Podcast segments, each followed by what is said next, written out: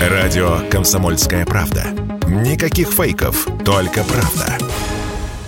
Курс рубля сегодня отличается от февральского почти вдвое, и это значит, что автопром ради подстраховки от убытков будет плавно растягивать изменения цены в течение года с учетом постепенного восстановления рынка. Такова суть заявления, которое сделал РИА Новости министр промышленности и торговли, то есть цены на новые автомобили в течение года должны снизиться. К тому же материалы, сырье, комплектующие, купленные в январе-марте в виде готовых автомобилей, выходят на рынок как раз сейчас, потому что цикл производства машины занимает 3-4 месяца. Текущую динамику цен на авторынке мы попросили прокомментировать Игоря Маржаретта, партнера аналитического агентства «Автостат».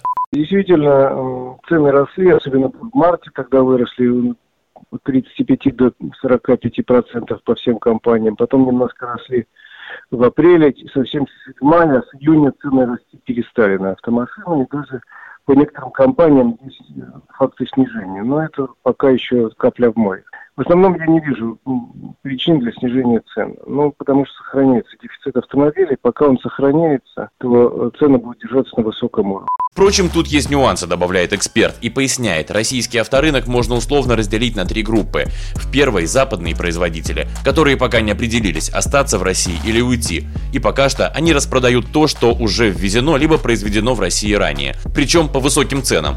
Вторая группа – российский автопром. Здесь цены будут зависеть от числа выпущенных автомобилей, а их не так много, с учетом того, что заводы работают не в полную мощность. А вот кто действительно снижает цену, так это производители из Китая, говорит Игорь Маржаретта. И кто пока снижает, это китайцы. У них неплохая уже конкуренция, у них достаточно много. Здесь моделей предложено, новые модели выводят. Ожидаем новые компании. Китайцы да, снижают цены, но надо понять почему. Они в э, марте, когда скакал рубль по отношению к, валютам, установили максимально неинтересный для нас курс э, рубля по отношению к юаню. Получилось, что они подняли цену сразу на 50%. Сделано это было, что называется, про запас. Теперь они цены потихоньку снижают. Ну, им покупатели все-таки нужны. И как только они начали снижать, покупатели пошли там по, по, поинтереснее стало им. Поэтому вот среди китайцев у них существует такая хорошая конкуренция, а сейчас еще несколько компаний, если выйдут, еще будет конкуренция, может быть, пойти небольшое снижение цен.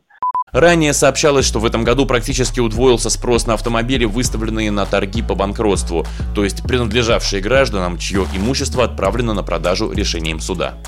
Василий Кондрашов, Радио КП.